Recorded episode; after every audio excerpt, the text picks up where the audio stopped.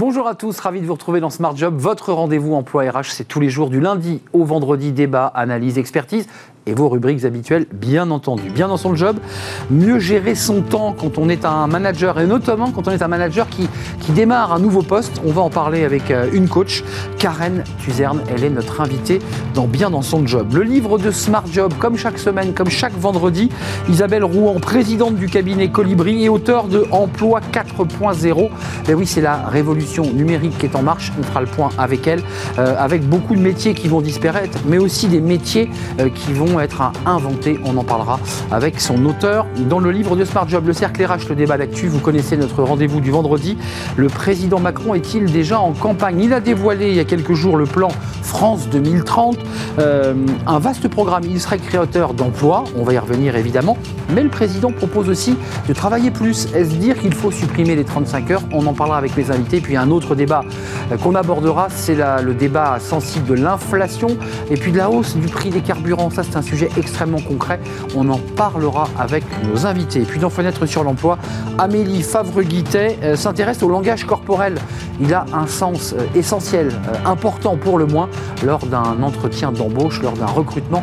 On en parlera avec elle. Le corps parle parfois sans qu'on ait besoin de, de dire le moindre mot. Tout de suite, c'est bien dans son job.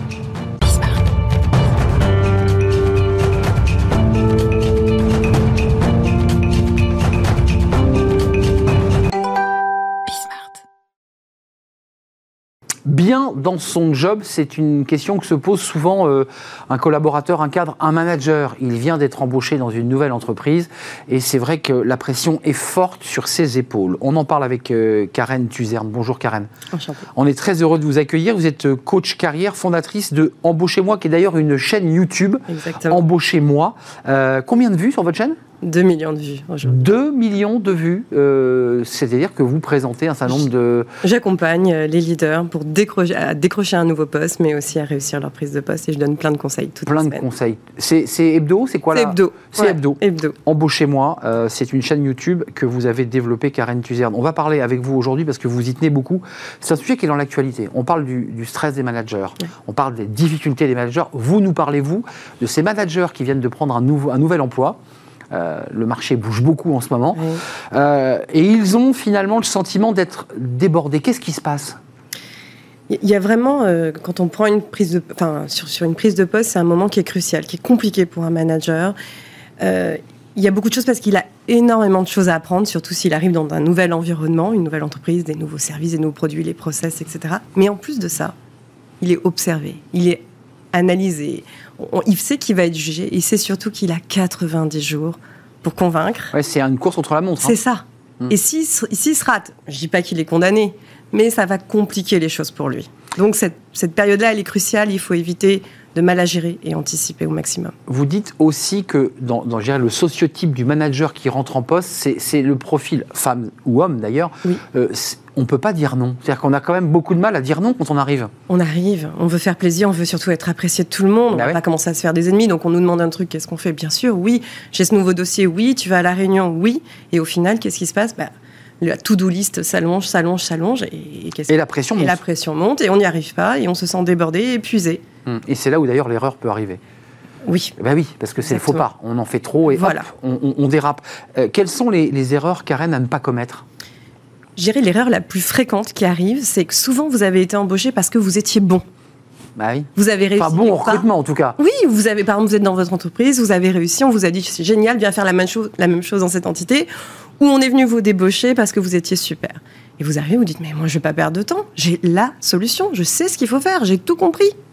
Et là, erreur fatale, parce que finalement, qu'est-ce qui se passe? Bah, Vous vous agissez dans la précipitation. Euh, et vous pouvez... Ce qui est intéressant dans ce que vous dites, c'est qu'il y a une forme de surconfiance du manager parce qu'effectivement il est chassé, donc il est un petit peu, un petit peu trop sûr de lui et, puis en fait il n'a pas envie d'écouter la réalité de la boîte. il veut se reposer sur ses acquis. Il n'est pas prêt à réapprendre, à faire un reset, à repartir de zéro. Parce que c'est ça qui est dur, c'est de dire je remets les compteurs à zéro, je repars comme si je savais rien. Hmm. C'est difficile, ça, de, se dire, euh, voilà. D'autant qu'on a été chassé sur ses qualités. Et oui. Et donc, ça crée un petit décalage, ça. Sauf que quand on arrive, les contextes peuvent être différents, la, culture d'entreprise peut être différente. Évidemment. Et donc, il faut adapter ce qu'on a réussi à faire à un environnement. Donc, il faut être capable de ralentir à ce moment-là, d'observer.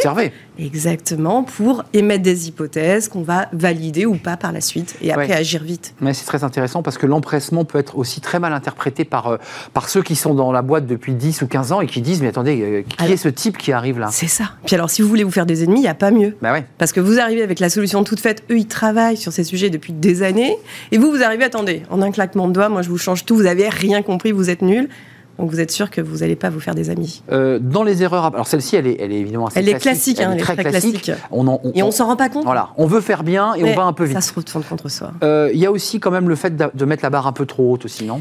Alors là, c'est souvent quand on est en entretien d'embauche. Quand on est en entretien, qu'est-ce qui se passe? Ben, On veut se vendre, hein On donne tout là. Et on veut vendre même du rêve, on est prêt à tout. Ah bon, je vais vous faire ça, vous inquiétez pas, on va aller là. Et quand on arrive, on découvre peut-être qu'il n'y a pas les moyens de ses ambitions. Peut-être qu'ils n'ont pas euh, le personnel formé, peut-être qu'il manque des, des process qui ne sont pas adaptés. Il y a peut-être des choses qu'il va falloir faire et qui vont ralentir et qui vont nous empêcher d'atteindre nos objectifs aussi rapidement qu'on l'espérait. Donc ça veut dire que là, ce qui est très important, c'est qu'il va falloir à chaque fois revalider avec le manager quels sont les objectifs et renégocier, moi ce que j'aime bien dire, renégocier sa victoire. C'est-à-dire que peut-être on se repose, on dit voilà les conditions de départ, voilà les hypothèses, ok, on se met d'accord sur des objectifs, évidemment, à trois mois, parce qu'on sait qu'on va être jugé à trois mois. C'est les trois mois de la période d'essai. C'est trois mois qui sont cruciaux. Et des objectifs qu'on sait qui, qui sont réalisables pour, pour nous et validés par le, par la- le supérieur. Comme ça, il n'y a pas de mauvaise surprise. Euh, il faut en fait être crédible sans s'éparpiller. C'est- toute la difficulté. On a envie de tout faire, tout taper, et puis finalement, la, la mission pour laquelle on est venu, on la fait plus. Eh oui. Donc ça, c'est un vrai danger. Ça, c'est un vrai danger. C'est qu'à la fois, voilà, on- donc c'est important de resserrer finalement les objectifs sur du court terme, sur, à trois mois, quitte à en, en mettre d'autres. Et puis aussi, il y a une chose qui est importante, c'est que quand vous allez arriver en poste, vous allez avoir énormément de choses à apprendre, et c'est là où on s'éparpille.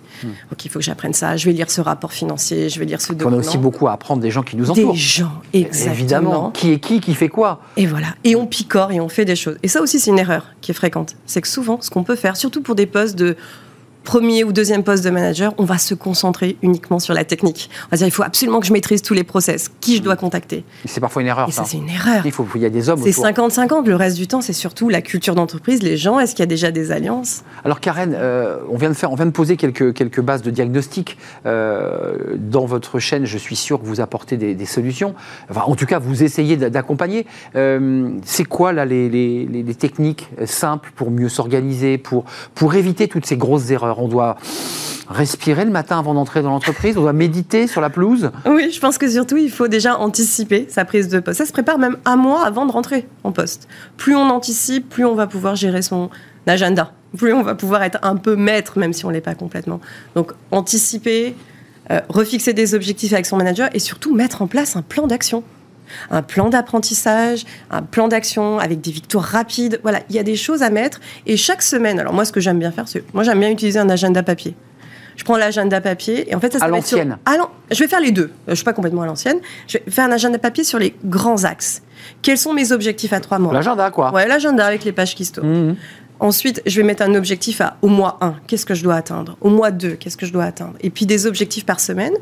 Et après, je vais compléter avec mon agenda électronique qui va me permettre, moi, d'y voir au jour le jour sur ce que je dois faire. Et je vais pas me mettre trop de tâches. Je vais pas faire des to-do lists qui n'en finissent plus et qui stressent. Je vais vraiment me dire, OK, quelles sont mes trois tâches essentielles que je dois accomplir aujourd'hui?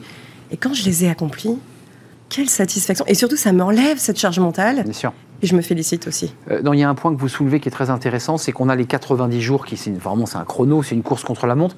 Est-ce qu'il faut quand même exiger à la fois de son N plus 1, puisqu'il est manager, mais il a aussi un N plus 1, euh, voire le N plus 2, d'avoir des petites rencontres d'étapes au mois, Il- pour leur dire j'en suis là, je fais ça. Complètement. Sinon on se sent un peu perdu. Surtout, alors ça aussi c'est une erreur. On attend, on se dit j'ai encore rien fait, je peux voir personne, j'ai rien à dire. Pas du tout.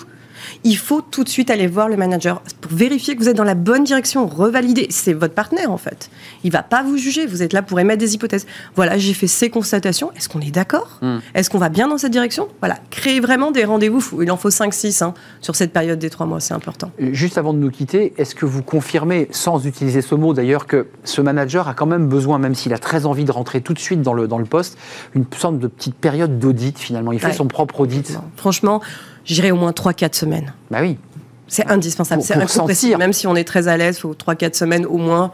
On va observer, on va émettre des hypothèses, on se met en place, on met en place les choses, ah on commence à agir après. Mm. Donc c'est l'audit euh, du manager, salarié évidemment, mais qui fait finalement son propre audit. C'est-à-dire qu'il va expertiser, voir... Euh, et, consulter ses homologues aussi, il ne faut pas oublier. Mm, et voir les leviers de pouvoir aussi dans une entreprise. C'est pas uniquement le logiciel. Non c'est pas l'uniquement. Merci Karen Tucerne, c'est un plaisir de vous accueillir. Euh, vous êtes euh, bah, rafraîchissante parce qu'on voit que vous avez l'habitude de, parler euh, devant votre chaîne YouTube. Je la rappelle, embauchez-moi. Il y a 2 millions de visiteurs qui viennent vous écouter et vous suivre. Coach carrière avec des conseils, ben, on vient de l'entendre, très pratiques sur l'accompagnement des, managers, notamment en début de poste. Merci, d'être venu nous, nous, rendre visite. Tout de suite, c'est le livre de Smart Job, c'est tous les vendredis. Là, on va parler de la révolution 4.0. Ben, c'est vrai qu'il faut en parler de cette révolution numérique qui est en train de transformer tous nos métiers. On en parle, c'est le livre de Smart Job. Le livre de Smart Job. Oh, que le sujet est dans le cœur de l'actualité de, Smart Job avec ce livre, euh, Emploi 4.0. Quel métier pour réussir la transformation technologique Il a été euh, écrit par Isabelle Rouen. Elle est notre invitée. Bonjour Isabelle. Bonjour Arnaud. Vous êtes, euh, alors, vous avez plusieurs casquettes. Présidente du cabinet Colibri Talent et présidente et fondatrice de l'Observatoire des métiers du futur, qui est un peu le cœur de, votre réflexion. le livre, c'est Emploi 4.0 il y a une très longue préface écrite par vous, et puis il y a Fleur Pellerin qui euh, a accepté de, de raconter aussi euh, ce que ça voulait dire pour elle, cette révolution. Euh, ce livre, honnêtement, quand on lit déjà les premières pages, on a passé Fleur Pellerin, on a passé votre, votre prologue, votre préface. Dès le départ, vous nous dites que 15%, je crois, des métiers vont disparaître, qu'on est dans une révolution et que ça génère quand même une certaine angoisse de s'imaginer que on pense être assis sur du solide, mais en fait, on marche sur du sable. Tout va, tout va être transformé. C'est ça l'esprit de votre livre, c'est de dire préparez-vous à, cette révolution dans laquelle nous sommes. C'est cela? C'est ça l'esprit, mais c'est un esprit très positif en fait. L'idée, c'est de lever les doutes et les peurs. L'idée du livre, elle est née pendant le premier confinement, qui était une période assez anxiogène. Et l'idée, ça a été d'aller à la rencontre euh, d'experts, d'entrepreneurs, euh, de chercheurs, pour démontrer justement que ces fameux emplois 4.0 créent des opportunités même si effectivement 85% euh, des métiers de 2030 n'existent pas encore. Observatoire McKinsey, ça date de 2017, c'est l'introduction de votre livre, euh, révèle que la moitié des, heures travaillées en France seraient automatisables d'ici 2022, c'est-à-dire l'an prochain. Euh, je ne sais pas si McKinsey avait prévu le Covid, je n'en suis pas sûr, du fait de la transformation digitale. Et 15% des emplois seraient remplaçables par l'intelligence artificielle à l'horizon 2030. Vous nous dites de cela, il faut en faire une opportunité et pas une angoisse. Complètement. Déjà parce qu'une tâche qu'on automatise, c'est toujours une tâche qui est répétitive et c'est souvent une tâche qui est pénible. Laissons aux machines ce qui est du ressort des machines. Ça, c'est la première chose. D'autre part, ce que je dis aussi dans le livre, et je cite une statistique d'Eurostat, qui est l'Institut statistique mmh. européen, l'équivalent de notre INSEE, le digital crée plus d'emplois qu'il n'en détruit. C'est bien de l'entendre, ça. C'est hyper important. 15 mmh. millions d'emplois créés à horizon 2025 grâce au digital et 6 millions de destructions en parallèle. Donc on voit bien que la balance est positive. Et par par ailleurs, le numérique est le premier secteur qui recrute en France. 80 000 postes sont non pourvus en France dans l'économie numérique du fait d'un déficit de compétences. Et c'est là les opportunités qu'il faut aller chercher. on reviendra sur. Il y a des fiches métiers, puis même des, mots que je ne connaissais pas, des métiers qui, sont à inventer ou qui s'inventent en ce moment. Donc c'est intéressant d'en parler. Mais quand même l'écart, finalement, le, fossé qui se creuse sur la, notion d'employabilité, parce que c'est de ça dont il est question. On a, je dirais, un stock de salariés qui ne sont pas du tout employables sur ces nouveaux métiers. Et c'est ça qui crée finalement cette espèce d'angoisse, cette tension. Comment on fait là pour... C'est la formation, c'est les accompagner, c'est transformer même notre modèle éducatif? C'est la formation en premier. Euh, je cite en fait le haut commissaire aux compétences qui dit tout le monde peut changer de métier pour peu qu'on l'accompagne. Et c'est vraiment ça le thème du livre. Les emplois 4.0, c'est des emplois qui sont accessibles à tous, quel que soit le niveau de formation. Donc ça aussi, j'insiste, c'est pas parce qu'on est bac plus 5 qu'on peut accéder à ces emplois. On peut tout à fait y arriver à un mmh. niveau bac. Par exemple, l'école inclusive Simplon qui forme des gens euh, éloignés du marché de l'emploi. On les a reçus, hein, cette école. Ouais, vous avez reçu Frédéric du coup, qui est extraordinaire. Exactement et eh ben, ils arrivent à transformer des hôtes et des hôtesses de caisse qui le souhaitent en développeurs et développeuses Java. Donc il y a une vraie, euh, il y a un vrai opportunité, des vraies opportunités à les saisir, à les saisir là-dessus. C'est quoi les nouveaux métiers? On, va vers quoi? Pour, donner aussi envie à, ceux qui disent bah, le métier dans lequel je suis, de toute façon, il est en train de disparaître. les salariés le savent, ils savent que leur secteur est en voie de disparition. Vous parliez des hôtesses de caisse. Euh, on en a perdu 15 000, je crois, en, moins de 10 ans. Euh, c'est quoi les nouveaux métiers? On va vers quoi? On va vers des métiers qui sont automatisables à bon escient. Et j'en ai, je vais les catégoriser en trois types. Il y a d'une part les métiers qui amènent de l'automatisation, de la transformation de l'entreprise. Donc il y a le stratège de l'automatisation, qui est le métier avec lequel j'ouvre le livre. Également l'animateur de marketplace, puisqu'on voit bien que le commerce s'est beaucoup transformé. L'animateur de marketplace, ça, ça a retenu mon attention. ça n'existe pas, ça, aujourd'hui, dans les nomenclatures? Il y a, Ça n'existe pas dans les nomenclatures, mais il y a quelques agences et quelques entreprises qui développent, euh, qui développent ce type de métier. C'est quoi comme métier concrètement C'est comment est-ce que vous utilisez les algorithmes des marketplaces, Amazon et bien d'autres encore, pour aller développer votre business, vous, euh, producteur d'un produit, en désintermédiant euh, les revendeurs? Et du coup, comment vous accédez à un marché mondial, vous, petit producteur d'étiquettes, de bijoux, de je ne sais quoi. Ce qu'a fait? Amazon pendant le Covid d'ailleurs. Ce qu'a fait Amazon pendant le Covid, mais ce que fait aussi la Redoute, ce que font beaucoup d'entreprises.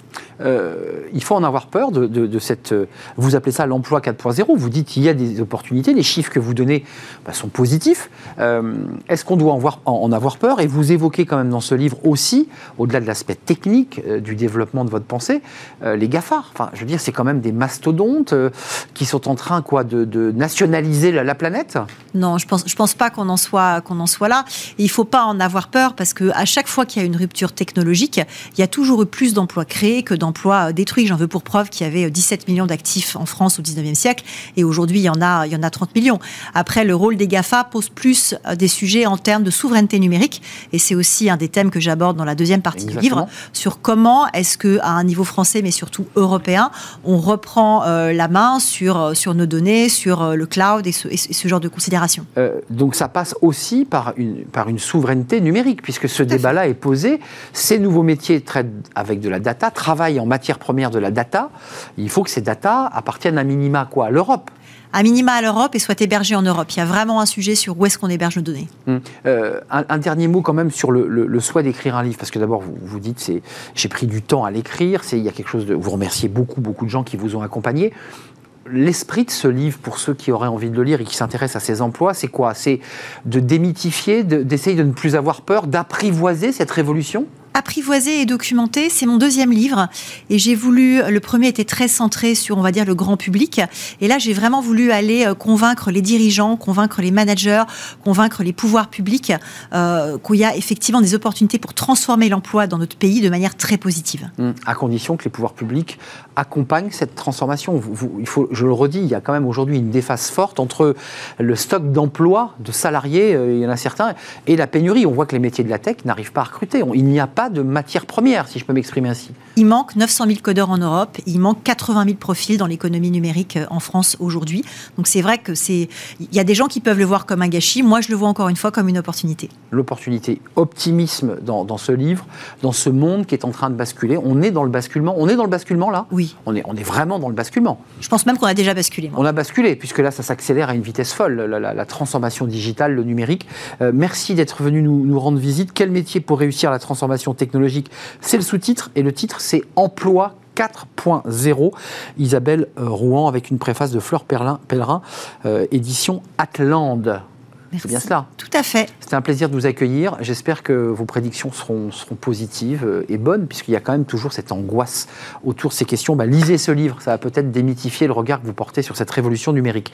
On fait une courte pause et on se retrouve évidemment après pour le débat d'actu. Tiens, on va parler de la France 2030, puisque le président Macron s'est projeté très loin, euh, évidemment, embarquant cette révolution numérique. Euh, on va revenir sur ses propositions et puis sur ces petites phrases aussi autour de, du travailler plus. C'est un sujet très politique. Est-ce qu'il faut supprimer les 35 heures. Est-ce que c'est cela qu'il voulait dire? Puis on parlera de la hausse du carburant. Elle a une implication évidemment pour les salariés à faible revenu qui pour certains hésitent même à retourner au travail parce que bah, évidemment le pouvoir d'achat euh, grève euh, le reste à vivre. On en parle juste après avec nos invités dans le débat d'actu. C'est juste après la pause.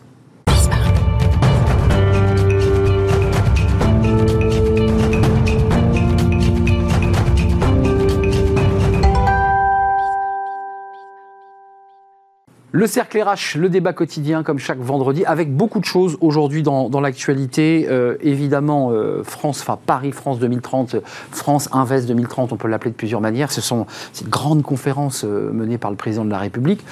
On va revenir sur ces annonces et des petites phrases aussi sur travailler plus, est-ce que c'est la fin des 35 heures? Et puis, on parlera des, critiques aussi, parce qu'il y a eu beaucoup de critiques, même du monde de l'industrie, un peu surpris des, annonces du, du président. Et puis, on parlera du pouvoir d'achat, la hausse du carburant, le gouvernement qui s'interroge.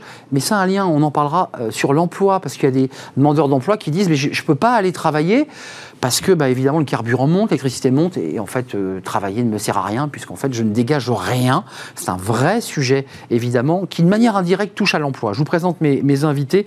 Euh, trois invités sont euh, avec moi en ce moment. Jean-Claude Beaujour, merci d'être là, avocat international en droit des affaires et vice-président de France Amérique. Merci d'être avec nous. Cyril de Kéral, bonjour Cyril. Bonjour. PDG de Powell Software et membre des entrepreneurs et dirigeants chrétiens. Vous avez vu maintenant, je sais bien le dire. Très bien. Hein, Parfait. Euh, et Pascal Johannin, directrice générale de la Fondation Robert Schuman, avec euh, plusieurs livres que je présente à chaque fois. L'Atlas. Oui, et, permanent sur l'état de l'Union pour présenter les États membres et la zone euro, etc. Exactement. Et le deuxième? Le rapport Schuman 2021. Et voilà, je, laisse faire mon travail en fait. Voilà, le, le, rapport Schuman sur l'Europe, on le voit. Euh, on commence par euh, cette conférence de presse, qui n'était d'ailleurs pas une conférence de presse, qui était une sorte de grand show sur scène avec euh, un micro main. tout ça a été commenté par les, les médias. Comment vous l'avez trouvé ce président dans ses annonces? 30 milliards, on va sauver l'industrie, l'industrie verte, l'hydrogène, une sorte de grand plan presque Marshall. Est-ce que vous avez été séduit par cette idée, euh, évidemment dans un contexte de pré, voire même de campagne présidentielle? Parce que, évidemment, ça n'aura échappé à personne. Il enjambe 2022, le président Macron. Oui, mais c'est un homme politique et c'est normal. En même temps, on serait surpris qu'il ne fasse pas cela. C'est le contraire qui était étonnant. En revanche, moi, je pense que la réindustrialisation ne se décrète pas elle ne s'invente pas, elle se travaille sur du moyen long terme. Euh, réindustrialiser, c'est euh, identifier nos pépites, c'est avoir plus de scientifiques, c'est remettre de la culture scientifique et conserver nos ingénieurs. On l'a déjà dit peut-être sur votre plateau. Euh, vous voyez le décalage entre le nombre d'ingénieurs que nous produisons et ceux d'autres pays. Nous produisons, si mon chiffre est bon, moins d'ingénieurs que l'Indonésie ou que la Corée du Sud. il faut que nos polytechniciens fassent de... Je, je dis eux parce que simplement c'est une caricature. beaucoup, finance, quoi. beaucoup vont faire de la finance. C'est ça, on est d'accord. Donc c'est cela. Et puis arriver. Euh, non, non, mais beaucoup vont faire de la mmh. finance. Cyril n'est pas, d'accord, mais. je dis eux, mais, mais, mais c'est ça. L'idée, l'idée principale au-delà de la caricature, c'est véritablement redonner une culture scientifique euh, euh, à, notre pays, identifier les pépites et aider. Moi, je l'ai déjà dit, mmh. aider les entreprises qui en ont besoin. Quand on parle de microprocesseurs. Il y a 30 milliards hein, qui, qui, sont annoncés. on ne sait pas trop où ils vont aller. Oui, oui, mais par exemple, on a la société Super qui fait des micro, qui développe des microprocesseurs. Ce sont des gens qui ont besoin qu'on investisse massivement avec eux. Hmm. C'est un exemple. vous n'êtes pas d'accord Vous êtes polytechnicien, Cyril, ou pas Non, non, non. non mais ça, vous a choqué Non, non, non, c'est pas. Voilà. C'est la guerre. Mais euh, moi, j'ai je, quand même en, mémoire. Ce qui s'est passé avec la French Tech. Moi, je fais partie avec euh, Powell Software de la French Tech. C'était 2013, non C'est ça. Hein. et il y a eu vraiment cette volonté, hein, quand même, hein, du gouvernement, euh, même avant, euh, avant Macron, qui a, qui a ah voulu vraiment. Hollande, avec Fleur Pellerin, avec tout ça. Et en fait, aujourd'hui, bah, en fait, on a créé vraiment une vraie émulation et on n'est pas les premiers en Europe. Euh, mais on a vraiment progressé et on est vraiment. il y a quoi Il y a un côté psychologique, même par l'intitulé, de se dire que la France, bah, elle, bah, pèse. Euh, bah, on a dit c'est une priorité. Donc en fait, euh, ça a créé une émulation. Vrai. On a voulu faire en sorte qu'il y ait plus d'ingénieurs du numérique, du coup, pour soutenir ça aussi. Il y a eu une vraie, une vraie, une vraie décision proactive et je trouve que le résultat est quand même pas mauvais. Et je pense que ça fait partie de l'inspiration qui, est, qui, a été, qui, est née chez le gouvernement en se disant bah, on a vu qu'il y avait besoin aussi d'avoir un peu plus de souveraineté sur l'industriel. Mmh. Bah, voilà, il faut y aller. Et moi, ce que j'aime bien euh, dans leur plan, c'est le fait qu'ils en aient choisi 10 euh, sujets. Mmh. Ils n'ont pas dit on va tout faire. Voilà. Et il y a un côté concentration. L'état euh, stratège, parce que c'est un peu ça l'idée. On, on, choisit des thèmes. Voilà, on met pas. Jean-Claude a raison sur les semi-conducteurs. Il faudra mettre beaucoup, beaucoup plus. Mais c'est vrai qu'en fait, on met, on, a quand même on, on- quand même, on, on concentre nos, nos investissements et ça, je pense que c'est source de succès aussi. Le plan France, alors on va voir cette petite phrase de Bruno Le Maire, mais va créer, à- à la- sur la base de 45 milliards d'euros de création de richesses supplémentaires, des milliers d'emplois. C'est ce qui est en tout cas annoncé et vendu. C'est une belle promesse, euh, je dirais, faite par le président. Comment vous la, vous la regardez, Pascal Joannin? Et je sais que vous la regardez aussi à l'aune des pays européens, parce qu'il y a toujours ce duel France-Allemagne, ce qui est d'ailleurs un peu, un peu faux finalement. La France, c'est un pays des services et du tourisme, et l'Allemagne, pour ne citer qu'elle, c'est le pays de l'industrie lourde qui vend des voitures. Est-ce que c'est si vrai que ça? Parce que finalement, il y a quand même beaucoup d'industries en France. Il y a aussi beaucoup d'industries en Italie, on n'en parle pas, mais l'Italie est un pays très industriel. Euh, C'est une sorte de clichés comme ça qui restent euh, très ancrés, qui sont un peu faux finalement. Alors vous avez raison, Arnaud, il y a beaucoup de clichés, il y a beaucoup de stéréotypes, mais c'est plus difficile à faire euh, changer. Ce qu'il faut voir dans le plan 2030, euh, France, c'est qu'il il, il, il se, il se décline aussi avec un volet européen. Que, euh, on a parlé des semi-conducteurs, je rappelle que, bon, je trouve que c'est le commissaire français, mais c'est pas parce qu'il a ce portefeuille-là. Thierry Breton. Mais, mais qui en effet dit que l'Europe, en général, devait en effet faire plus pour les semi-conducteurs. Il y a un plan, ce qu'il appelle CHIP en anglais. Euh, et donc, ça va être fait au niveau européen. Donc, il faut peut-être pas non plus euh, décupler les choses. Une fois que c'est fait au niveau européen, on va pas le faire au niveau français. Ce qui est certain, c'est que tous les pays, tous les pays, les grands, comme vous avez cité l'Allemagne et la France, ont besoin de faire une adaptation à des défis nouveaux, numériques, écologiques. On voit bien que c'est des priorités européennes. La transition écologique. dans le plan la industrie verte, hein. Voilà, la transition écologique et la transition numérique. Et on voit bien que à côté de ce plan européen qui va être décliné en plusieurs fois, on va pas faire Europe 2030. Il y a des, il y a des choses, la neutralité carbone. Il y a, euh, Mm. il y a des choses pour les semi-conducteurs, pour l'innovation et la recherche. Il faut se dépêcher hein, pour les semi-conducteurs. Il faut Voilà. vraiment aller vite. hein. Et Parce que là, il y a une pénurie incroyable. Ouais. Ça, ça grève notre économie les- l'automobile. les- l'automobile. Donc, Ouais, les Allemands. Et donc, on a ces défis qui sont aussi en Allemagne. Hein. Le, le- le défi numérique et le défi écologique, il est aussi en Allemagne, pas sur les mêmes choses, mais donc ça accompagne. Et on voit bien que il y aura des spécificités françaises avec donc ben, euh, les petits euh, réacteurs nucléaires. Ça, les Allemands vont pas les faire parce que ça, c'est été très c'est quelque chose. d'entrée de jeu. hein. Oui, mais on a, on, a, on a besoin de décarboner l'économie. Donc, nous, on a, le on a, on a fait le choix en France d'avoir, fait en effet une économie décarbonée à partir du nucléaire, qui est une, eau- qui est une, une low carbone euh, énergie. Les Allemands n'ont pas fait Donc, forcément ce si en choix. effet, on peut pas faire que des EPR, et il y en a ailleurs, hein, les EPR, il y en a en Finlande, il y en a en, en Grande-Bretagne, il y en a en bientôt, Chine, bien sûr. il y en a en Chine, et, ils- et- et ils sont ouverts. Hum. Bah, le nôtre, il faut- marche pas. Voilà. Voilà. Mais euh, parce qu'il y a des, il y y a des assurances de la de l'autorité de sécurité nucléaire. Et puis vous avez en effet tout ce qui est le, le fond marin. On a quand même, euh, euh, moi j'ai rêvé un peu de tout ça parce qu'on a parlé beaucoup de Thomas Pesquet avec l'espace. Il est devenu commandant de la aussi, ouais. station spatiale internationale. Et puis en effet le le, le, le fond marin avec en effet euh, des, des, des- une- un, un peu encore un inconnu. Il y a quelques il y a quelques missions qui ont été faites. Mais c'est bien si la France qui a des territoires maritimes un peu partout, évidemment. dans toutes les mers du globe, Deuxième zone- pouvait deuxième en effet zone économique faire- exclusive, tenir, ten- oui. tenir, tenir en effet des, des, des, des choses nouvelles à partir de cette Excusez-moi de ces revenir. fonds Je marins. c'est un peu mon tropisme dans l'émission, mais on nous dit quand même que toutes ces innovations dont on ne sait pas exactement d'ailleurs comment va se répartir cette somme de 30 milliards, parce qu'au moment où on va parler du pouvoir d'achat des Français, au moment où on va, on va envoyer un chèque, un chèque carburant de, de, de 200 euros, euh, là on fait valser les milliards au-dessus de la tête des Français. euh, on nous annonce aussi des créations d'emplois. Est-ce que c'est aussi mécanique que cela?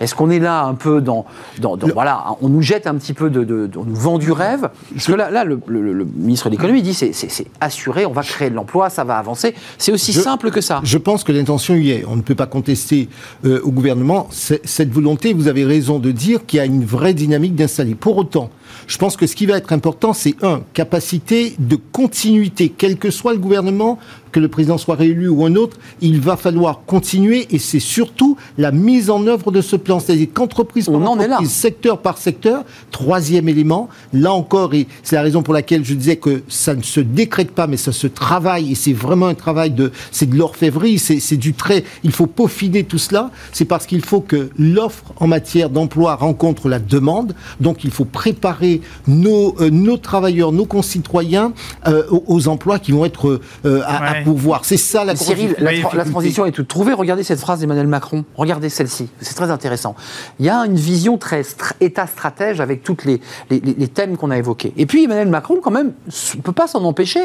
Il dit, quand on se compare, eh bien, nous sommes un pays qui travaille moins que les autres. Nous avons une quantité de travail alloué qui n'est pas au bon niveau, à la fois dans le cycle de vie et en horaire cumulé. Au même moment, l'Espagne, il y a quelques jours, Pascal, évoque l'idée de passer à la semaine des 4 jours. Enfin, je- les, les Oui. Français comprennent plus grand-chose. Qu'est-ce que vous en pensez? Bah, Est-ce qu'on est un pays un peu, c'est ce qu'il dit sans le dire, mais un peu fainéant, on Mais travaille il y a pas du beaucoup qualitatif, hein, mais parce que nous avons une Non, c'est- productivité qui est Non mais attendez, c'est le président de la. République qui le dit. Donc C'est un euh, peu simpliste. D'abord, c'est un peu simpliste. Alors, moi, je Ah. remets ça dans un, je, je remets ça dans un discours toujours européen.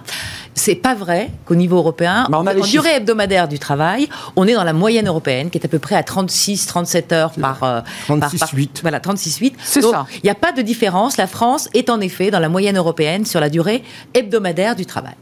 En moi j'avais quand on prend- 40.7, mais euh, voilà. Quand on est quand on est sur la durée annuelle du travail, alors là, on a un petit gap avec les Allemands, mais on a, on est aussi, on est, on est avec le Luxembourg et la Belgique, donc on n'est pas tout seul.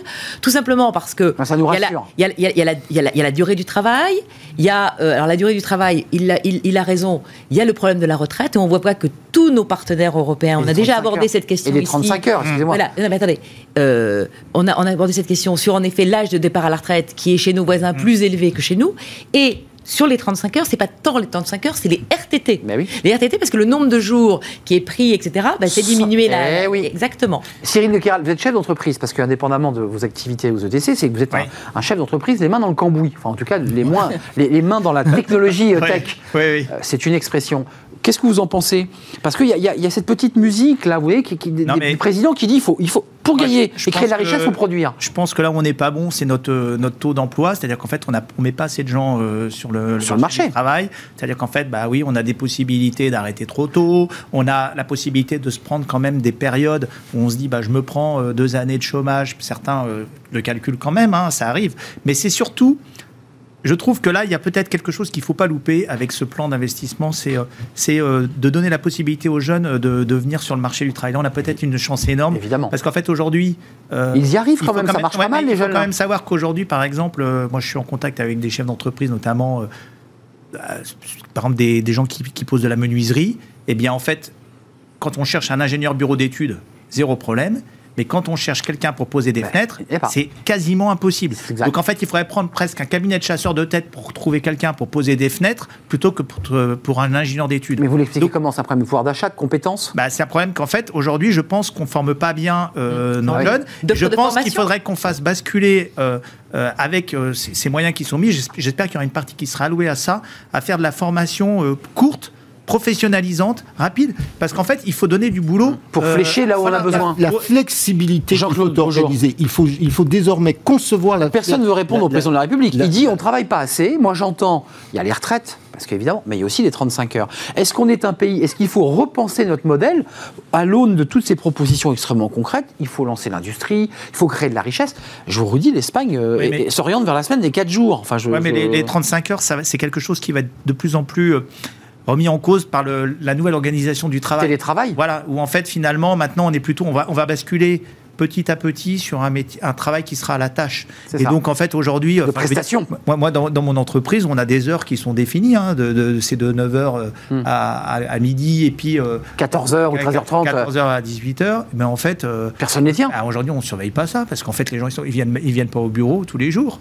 Donc en fait, euh, vous voyez, donc en fait tout ça, ça C'est le vieux code ça du va- 20e. Non, non, mais ça va Jean-Claude. Beaujour, pour, avant de parler de- des, des carburants et du pouvoir d'achat, qui est un autre sujet important. Moi, moi, je pense que, que c'est c'est vraiment reconcevoir, la, concevoir et reconcevoir la façon dont on va travailler. Où il faut peut-être moins se focaliser sur le nombre d'heures plutôt que sur le produit. Ce qui est à, ce qui est à, vous voyez, c'est le, le- le livrable. Moi, je me moque qu'un collaborateur passe X heures au bureau. Mais donc Euh, le code ce du qui- travail est plus pour- adapté. Mais il peut- y avoir en effet des périodes où il y a une forte, une charge de travail Ah. et inversement des périodes plus calmes. faire du il y a un problème de, de, de formation aussi, peut-être d'adaptation à des métiers nouveaux. juste- et puis une mobilité. La mobilité qui est encore assez peu répandue. Et quand on est chez quelque part, on a du mal à, faire, à bah, trouver des passerelles. Et oui, et mobilité aussi liée au fait qu'on a une maison et que c'est compliqué. Juste, vous êtes l'avocat, pas spécialisé en droit du travail, je, je le concède, mais certes, est-ce qu'il faut toucher à notre code du travail? Parce que l'air de rien, tout ça est quand même bâti sur des, des codes du Ouais. travail classiques. Il y a Oui, des horaires, il oui. faut vérifier. Si un jour il y a un accident chez, chez Cyril de Kéral, bah, il- on dira bah, il a eu un accident du travail, il était chez lui, par exemple. C'est Oui, compliqué. mais Ça, ça peut. ouais. Je, je vais vous dire, je, je pense qu'il ne faut pas concevoir les choses au travers d'abord les, les textes. Les textes sont faits pour pouvoir organiser une société à un moment donné.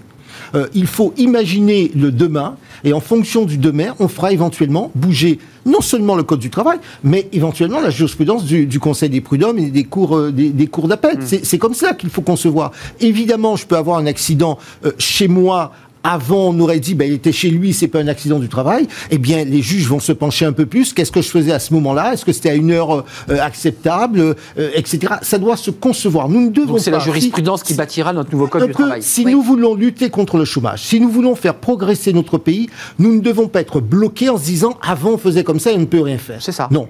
Pascal Joannin, juste ces chiffres, qu'on soit bien d'accord. Nombre de jours de congés payés en Europe en 2018, Danemark 30, Allemagne 29, France 25, Espagne 22, Royaume-Uni 20. Donc c'est assez intéressant, la France n'est pas au sommet. Et le nombre moyen d'heures de travail par semaine en 2020, selon les, les, sources que vous allez découvrir, on va les voir. Union européenne, sur les 27 pays, c'est 40,7 en, en horaire. Danemark, qui est au plus bas, 38,4. La Grèce à 43,8 et la France à 40,4. Euh, ça, c'est la moyenne. C'est la moyenne, d'accord. Mais, Donc on n'est pas si fainéant que ça, quand même. En plus, ça, c'est le, nombre moyen d'heures de travail, c'est pour, on va dire, un contrat salarié à temps plein. À temps plein. Or, vous avez des tas de gens qui sont à temps partiel, volontaires ou pas, notamment mm. chez les femmes. Mm. Donc euh, voilà. Vous avez euh, des gens qui travaillent euh, à des heures qui sont pas dans des heures de, la semaine, puisqu'ils mm. travaillent le week-end, le samedi ou le dimanche. Il y a des pays où le travail de nuit. Donc tout ça est un peu hors. donc c'est un peu facile et un peu. mais je crois qu'en effet, il faut réfléchir vous avez raison sur, en effet, ce que va être le travail, parce qu'en effet, avec euh, le Covid et où on le pratiquera, et où on le pratiquera, on va au bureau, on n'est pas au bureau, mais combien de temps on passe? En effet, il y a des périodes avec, des périodes sans, et, et, c'est pas aussi euh, linéaire et cadré. Et je suis tout à fait d'accord avec vous. Le droit, il suit la société généralement, et donc c'est à un moment donné, on s'apercevra que nos outils ne sont plus adaptés comme dans la vie, euh, j'allais dire civile, et que donc dans la vie professionnelle, il faudra peut-être en effet adapter les nouvelles, les nouveaux, les nouveaux modes de travail. Dernière partie, euh, elle est importante, elle est dans l'actualité parce que le gouvernement planche et va sortir ou a sorti euh, ou va le sortir pour le moins. De, la, fumée blanche sortira sur le pouvoir d'achat et le prix du carburant. Cyril de Kéral, euh, très concrètement, c'est la bonne méthode, c'est parce que c'est vieux comme comme la politique, le, chèque carburant ou le chèque chauffage, sans finalement toucher au, au, fond du problème, qui est de toucher à la TVA, au montant des TVA et aux taxes. Indirectement, ça grève l'emploi. Pourquoi? Un salarié qui va avoir une double dépense, passer de 100 à 200 euros de carburant pour aller travailler, va se dire, euh, bah, moi, après mon CDD, je reste chez moi parce que je, place tout en essence et je dépense tout en, électricité. Enfin, je veux dire, c'est pas très dynamisant pour l'emploi. Cette, euh, non, c'est sûr. Non, mais franchement. C'est sûr que c'est pas très dynamisant, mais il faut quand même se mettre à la place euh, des personnes qui euh, ah, mais évidemment. dans un salaire évidemment. qui gagnent le SMIC, bah, bien sûr. S'ils doivent payer 100 euros de plus par mois, bah, ça, ça les met. Ma question est mal posée. C'est la bonne méthode, le chèque?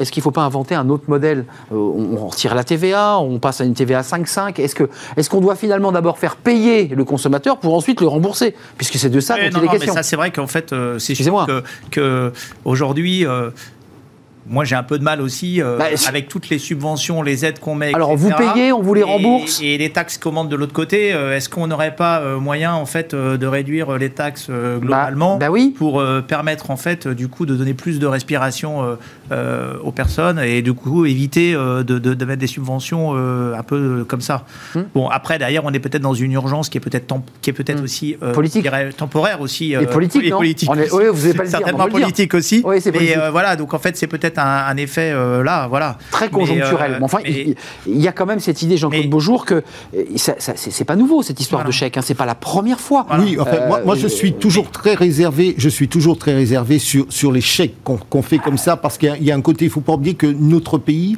est le pays qui dépense le plus en termes de bah, solidarité bah et ça grève aussi le reste du budget. Donc il faut aussi donner de la dynamique et, et décultiver, déconstruire, pour le, c'est le cas de le dire, l'idée suivant laquelle on, on doit toujours être la main tendue, y compris lorsqu'on est, que ce soit une personne physique ou que ce soit une personne morale. En revanche, moi je serais pour le fait qu'on remette à plat toute la fiscalité sur les carburants. Bonne idée. Qu'on remette à plat euh, les, taxes. Alors, euh, je vais pas me faire les amis chez Bruno Le Maire, mais à un moment donné, il faut qu'on réfléchisse à la façon dont il faut gérer le problème sur le moyen long terme, parce que vous venez de le dire, l'échec c'est du très court terme, ah oui. ça ne change pas notre mentalité. C'est lié à l'inflation dont on ne sait pas si elle va être provisoire, si c'est ou conjoncturelle. ou conjoncturelle, ou si elle va en effet avoir une tendance à être euh, pérenne et à augmenter après avoir été L'Allemagne, 5,5. L'Allemagne a une inflation qui est supérieure à la nôtre. Tout à fait. Et aux euh, États-Unis, il y a une inflation aussi. Donc c'est un peu global. Alors est-ce que c'est post-reprise, Covid, etc. Et l'Allemagne plus que la France pour l'instant. Et donc en hein. effet, donc, oui, oui, bien sûr. Et c'est une vraie question parce que bien entendu, qui dit inflation dit hausse des prix qui se répercute euh, à, la pompe. Sur les consommateurs Ou sur les consommateurs, bien sûr. Il y aura hausse des salaires aussi, forcément. Enfin, mais, la discussion. Oui, mais même pour la hausse des salaires, il faut faire attention parce que tous les secteurs, tous les salariés ne nécessitent pas euh, l'aide que l'on peut comprendre. Par exemple, il y a, des secteurs qui sont plus touchés, l'hôtellerie, le bâtiment. Ce sont des secteurs qui ont besoin d'un coup où les salaires sont faibles. où les salaires sont faibles, alors que, que d'autres. Donc il faut faire très attention en fonction des secteurs. Il faut que ce soit généralisé parce qu'en plus, Absolument. les hausses de salaires, c'est durable et donc ça, c'est pas quelque chose. Et si ça, si l'économie repart, etc.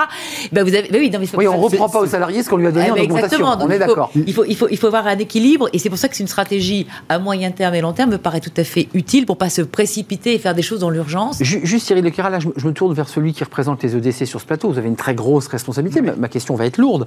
Euh, est-ce que votre organisation, puisque vous aviez un stand euh, au MEDEF, euh, à la REF, à Longchamp, vous, vous, avez, vous prenez la parole politiquement, en quelque sorte. Est-ce que votre organisation, votre mouvement dit oui, dans un contexte d'inflation qui commence à dépasser la barre des deux, dans un contexte de hausse des prix d'électricité, des carburants, est-ce qu'il vous semble légitime et nécessaire d'augmenter les salaires?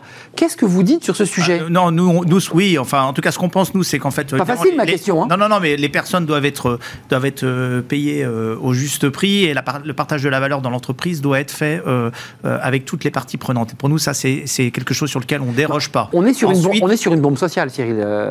oui, on est quand même sur quelque chose qui est, est sous-jacent. Mais en fait, on est aussi dans une économie aussi aujourd'hui quand même qui marche bien. Il y a de la pénurie Hein, euh, mais ça veut dire qu'aussi il y a beaucoup de demandes. Donc en fait, euh, il y a quand même aussi des marges de manœuvre qui se créent pour les entreprises. Donc en fait, euh, je veux dire, aujourd'hui, on voit bien qu'il y a aussi quand même une augmentation un peu des prix, l'augmentation donc, de, donc vous devez des choses. Donc en fait, c'est pas c'est pas choquant que aussi ça, ça s'accompagne d'une augmentation. Donc vous nous dites que vous êtes en train, je ne sais pas si vous avez tranché cette question, je ne sais pas si vous êtes tous d'accord quand vous vous réunissez, mais vous êtes tous d'accord pour dire que vous, chef d'entreprise, qu'il va falloir faire un effort sur les salaires ou pas? Ou vous dites attention, prudence. Euh, soyons un peu vigilants. de toute façon, un chef d'entreprise, euh, c'est lui qui dirige son entreprise. bien sûr, c'est pas Bruno Le Maire qui décide. C'est la discrétion de chacun. Donc en fait, nous, nous pareil, on va pas dire à, chacun comment il doit faire. Mais c'est sûr qu'aujourd'hui, euh, nous, notre, notre, notre mantra, c'est vraiment de, de, de, bien partager la valeur, la etc. Voilà. Et donc en fait, ça, c'est important. Et derrière, ce qu'on veut aussi surtout euh, pousser le plus en ce moment, c'est l'inclusion de tout le monde dans l'économie. Mmh, et là, on a peut-être une fenêtre en ce moment avec une économie qui repart, mmh. avec des investissements qui sont faits, avec l'État qui veut soutenir la relance, bah, de peut-être d'intégrer les plus fragiles dans l'économie. Peut-être qu'on a, avec la formation, avec euh, ce qui nous est donné aujourd'hui, il faut peut-être pas louper ça. Quoi peut-être plus que que, que du pouvoir d'achat brut classique.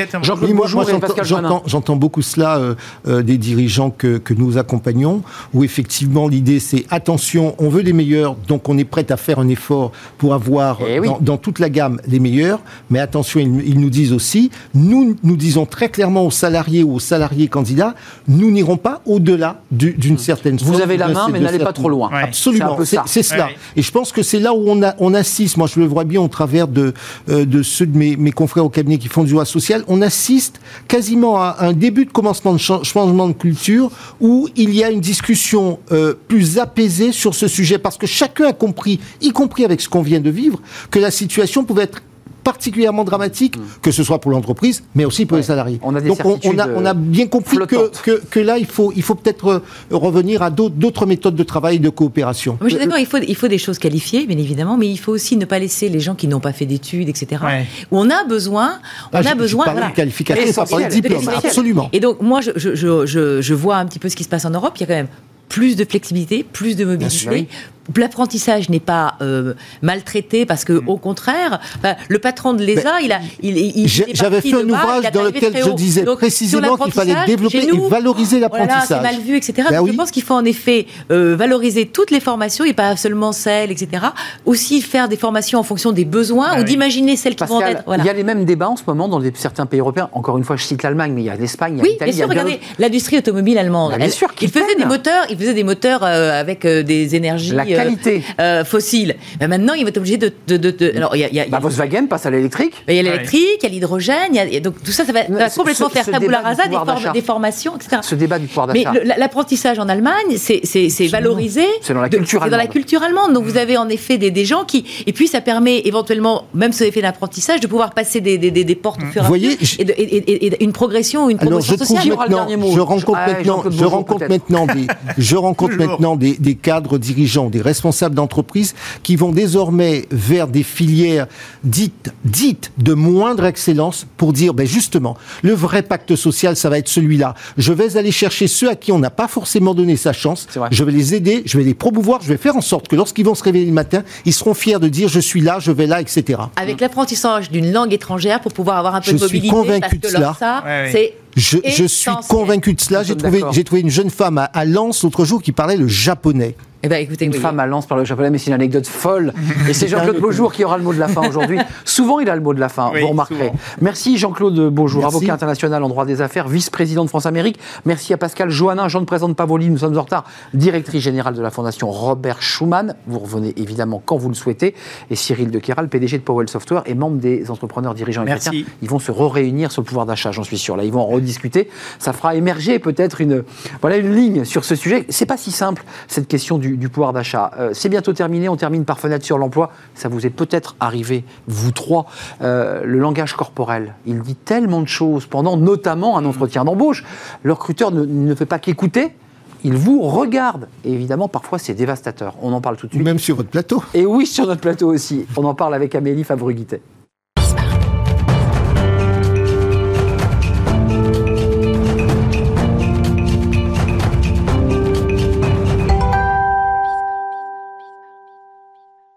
Fenêtre sur l'emploi, comme chaque semaine, avec Amélie Fabreguité, euh, fondatrice euh, de Talent Management. Euh, merci d'être là, Amélie, en live aujourd'hui, en vrai. Euh, on parle d'un sujet qui est passionnant, alors d'ailleurs qui ne traite pas que du recrutement, puisque tout à l'heure, un de mes invités, en lançant l'émission, disait que ça marchait aussi sur un plateau de télé. Euh, C'était le langage corporel. Mais là, on va le traiter sous l'angle du, du recrutement. Tout à fait. Euh, j'ai vu, j'ai lu que vous évoquiez la méthode Plaza. Oui, Qu'est-ce que c'est que ça? Je pique la méthode Plaza Immobilier. En fait, Plaza Immobilier, enfin euh, Stéphane Plaza a une théorie qui dit qu'en fait, on sait dans les 90 premières secondes si un potentiel acquéreur va acheter un bien ou pas. Wow. Parce qu'il va se faire une première impression quand il rentre dans le bien. Bonne ou mauvaise. Et ben c'est exactement la même chose dans le recrutement. Quand on va se voir pour la première fois, on va se faire une première impression par rapport au verbal et par rapport au non verbal. Et donc cette première impression peut être bonne peut être mauvaise. Euh, Ça commence euh, où? Dans la salle d'attente? Directement dans la salle d'attente. Est-ce que la personne est vautrée sur le canapé ou est-ce qu'elle attend patiemment en train de feuilleter négligemment le- la petite revue de l'entreprise? Tout ça, on l'a tous fait, hein, même si en fait on la lit pas du tout. Mais c'est Hmm. Et pour- qu'elle est souvent très chiante Et qu'elle est. mais C'est pas moi qui l'ai On dit. vous l'a pas dit, mais je l'ai dit. Euh, On peut commencer par ça. le bon élève, celui qui est un peu plus ramassé. euh, et- et ensuite, il y a quand même le moment de, de l'échange et de la poignée de main. La fameuse poignée de main. Bon, on a avant Covid, droit, voilà. euh, Mais ça, revient à la poignée Mais de on main. a tous eu la fameuse poignée de main toute molle où on loupe les doigts, où on a quelqu'un avec une petite poignée de main toute molle. Et ça, ça donne une première mauvaise impression sur la personne et donc c'est assez rédhibitoire derrière. Surtout que le cerveau n'aime pas euh, la contradiction. Donc s'il a une mauvaise première impression au début, pendant tout l'entretien, il va chercher la confirmation de cette mauvaise impression. Mmh. Tandis que si on a une bonne première impression au début d'entretien, eh ben, le cerveau va chercher la confirmation de cette bonne première impression. Donc c'est un peu le cerveau reptilien, quoi. Totalement. C'est très, très, très intuitif, très Ouais. animal. Euh, et puis il y a, bon, poignée de main, bien sûr, on l'a vécu. Parfois, on rate la main, on, on- on tape dans l'index. Enfin, c'est terrible de vivre ça. Euh, à qui ça n'est pas arrivé Là, tout le monde. Et puis ensuite, il y a le regard. Le regard. Eh oui. Eh bien oui, il faut regarder dans les yeux, parce que si pendant tout l'entretien, je vous parle en étant comme ça, en vous disant que je cherche plein de choses, ça va pas être très sympathique. Alors pour les timides, la technique, c'est de regarder le front. Là, typiquement, je vous parle en regardant le front, vous avez l'impression que je vous regarde dans les yeux. C'est ça. Donc il faut regarder le front. Oui, pour les, pour les plus timides en tout cas. Pour les autres, on peut y aller droit dans les yeux, hein, faut pas avoir peur. Euh, regardez droit dans les yeux, ayez confiance, c'est un peu ça, hein, c'est- un peu ça. Euh, et puis alors ensuite il y a un vrai débat parce que qui, qui, d'ailleurs moi m'interpelle. Euh, on sourit ou on sourit pas? On sourit, c'est preuve de confiance, et puis c'est communicatif. Est-ce que vous avez envie de travailler avec quelqu'un qui fait la gueule? Non. Bon, ben voilà. Et ben en entretien, on sourit, on monte les canines, on montre qu'on est quelqu'un de compétent, jovial et qu'on a envie d'aller bosser. Alors vous dites pas on montre les dents parce que quand on dit qu'on montre montre les dents, c'est-à-dire qu'on est très ambitieux, Oui, trop oui. ambitieux. Vous dites là, on canines. sourit, là, ouais. C'est on- le sourire, c'est vraiment, on est content. C'est la bonne humeur, on est content d'être là. C'est un entretien, on est là pour échanger, pour partager. Donc ça va être un bon moment. Euh, alors, ensuite, va, va démarrer, euh, à proprement parler, cet entretien sur une base un peu classique. de- euh, Il y a quand même- Asseyez-vous. après, on va commencer à papoter. On se pose, on s'installe, on retire son manteau souvent parce qu'on a chaud. Et on a d'abord très chaud, donc si on garde son manteau, on a encore plus chaud. Et puis ensuite, il y a les gestes parasites. Oui. Bah, les gestes parasites, ça va être tout ce que je vais faire à côté qui peut peut-être du coup vous obliger à faire autre chose. Ou si je joue avec ma boucle d'oreille, ça va faire du bruit. Si j'ai des bijoux qui claquent, ça va faire du bruit. Si je suis avec un stylo qui fait clic, clic, clic, clic, clic, vous vous concentrez sur le bruit et pas sur ce que je suis en train de vous dire. Donc ça, c'est juste insupportable. Donc si on a tendance à jouer avec les cheveux, on les attache. Si on aime bien jouer avec ses bijoux, ben, on fait en sorte de, de limiter le. Enfin, c'est un geste la- d'angoisse, hein, ça, Amélie. hein. C'est Oui, quand même oui. des gestes où on se réfugie en général. Oui, c'est généralement et souvent les gens qui vont se toucher les mains en entretien ou qui vont se toucher le visage, c'est parce qu'ils ont besoin d'être rassurés. Donc ça, si le recruteur le repère, l'idée c'est d'avoir une petite parole sympa pour le candidat, lui proposer un verre d'eau, voir s'il est un petit peu, euh, voilà, lui dire que ça va bien se passer, que c'est un entretien, que c'est un échange, et pas euh, pas le tuer avec des questions débiles. Euh, D'ailleurs, en contre-champ un tout petit peu en quelques secondes, c'est-à-dire que ça, vous, vous le décryptez par la- le professionnalisme, par le métier, euh, d'ailleurs comme un présentateur de télé, Ouais. il faut quand même, euh, soit on est un peu dur avec le candidat, soit on est sympa et on essaie de l'accompagner quand même. Alors de base, on est censé être Ouais, sympa avec le Parce candidat. qu'on voit qu'il a peur, ce candidat. Bah oui. Euh, les, les yeux brillent aussi, on voit assez rapidement la peur aussi dans l'espèce de regard un peu effrayé. Les, Euh, les filles vont avoir des plaques rouges souvent sur le haut du, du corps. dans le cou et sur le haut du corps. Ça, c'est tout à fait exact. C'est quoi vos mots à vous, la recruteuse, pour essayer quand même de, de lui dire, attendez, on se détend, on joue pas sa vie, encore que... Qu'est-ce qu'on dit dans ces moments-là? Bah, c'est des petits mots, déjà proposer un verre d'eau ou un café ou un thé, dire qu'on est là pour échanger pendant une demi-heure, trois quarts d'heure, que l'idée c'est justement d'apprendre à mieux connaître le candidat et sa personnalité pour être sûr que ça va matcher. Et c'est vraiment des petits mots rassurants et l'intonation de la voix pour le coup va être aussi ultra importante. Si je suis un recruteur un peu pet sec et que je vous demande de vous présenter et de me dire pourquoi vous voulez travailler pour moi, bon bah tout de suite ça va peut-être pas trop le faire. Voilà, donc il faut quand même travailler un peu sa Oui. voix aussi côté recruteur. Ju- ju- Juste quel- quelques mots, euh, euh, rédhibitoire ou pas? Parce que vous pouvez avoir des profils, et vous en croisez beaucoup, Amélie, de gens qui, qui vous dites, il tient la route, il a tous les diplômes, j'ai vu ses soft skills, et en même temps, il n'arrive pas à se libérer. Vous voyez qu'il est timide. C'est- terrible, ça, quand même. Quelqu'un qui va être timide, où on sent qu'il est sur la réserve, ou qu'il est ultra stressé, vous savez, le- la jambe qui tremble parce que la personne est ultra stressée, on l'a tous vécu, on l'a tous vu, c'est pas rédhibitoire. Par contre, si c'est quelque chose, on sent que la personne, on, on a l'impression qu'elle nous cache quelque chose, qu'elle est là avec ses mains en train de magouiller sous la table, ou, euh, ou qu'elle a pas une posture professionnelle, qu'elle est elle-même avachie dans le fauteuil pendant l'entretien, là, c'est plus une posture professionnelle qu'on va lui reprocher. Mais sinon, Ouais. le côté, je suis en stress, je suis un peu timide, on peut pas le reprocher à un candidat. Surtout si c'est un candidat dans le retail, parce qu'il Oui. il arrive qu'on recrute dans le retail, c'est-à-dire la, la relation commerce classique. Enfin, je veux dire, un client euh, qui voit ce type d'individu, je ne sais pas s'il a très envie d'acheter le produit. Enfin, il faut quand même en donner un peu, évidemment. Ouais. Euh, donc, c'est pas rédhibitoire. C'est mais- pas rédhibitoire. mais- Souvent, le candidat peut être stressé pendant l'entretien, mais peut être très bon dans le job. Hmm. Donc, c'est ça aussi, il faut arriver à faire la part des choses. Amélie, merci de nous avoir éclairé sur tous ces, ces sujets euh, souvent très concrets, euh, très, très réalistes. Avec plaisir. Euh, et, évidemment, je, je voudrais vous dire que j'ai été très très heureux de, de- de vous accueillir évidemment en plateau en me touchant la joue. J'ai besoin d'être rassuré et d'être surtout dans les temps de cette émission, c'est important. Oui. Merci Amélie Favorité, Talent Management. Je remercie toute l'équipe, évidemment Hector à la réalisation. Je remercie euh, Amanda euh, au son et je remercie évidemment incontournable Fanny Griesmer et euh, Margot Ruot qui m'accompagnent dans cette émission. Eh bien, c'est la fin. Je vous souhaite de passer un agréable week-end. Restez fidèles à tous nos programmes. Il y a du choix sur Bismart. Restez évidemment fidèles à tous nos programmes et à Smart Job, évidemment. Merci pour toutes vos réactions. Merci pour tous ceux qui, réagissent sur le, net et sur LinkedIn. Merci à vous tous. Je serai là lundi si tout va bien. Bye bye. Portez-vous bien.